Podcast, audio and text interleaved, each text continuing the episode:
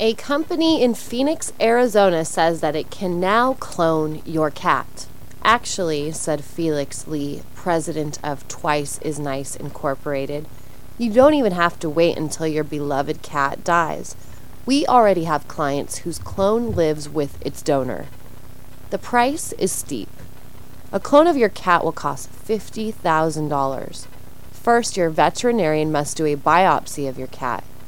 This is sent to Twin Incorporated, where it is cultured to grow fresh new cells. These new cells are stored in liquid nitrogen until you notify Twin Incorporated that you are ready for the clone. At this time, you pay half the amount, $25,000.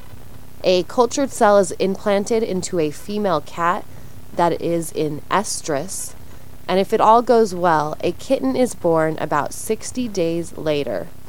The new kitten is weaned in about eight weeks.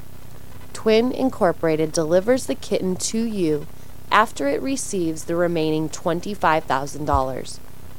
We are a growing company, said Lee.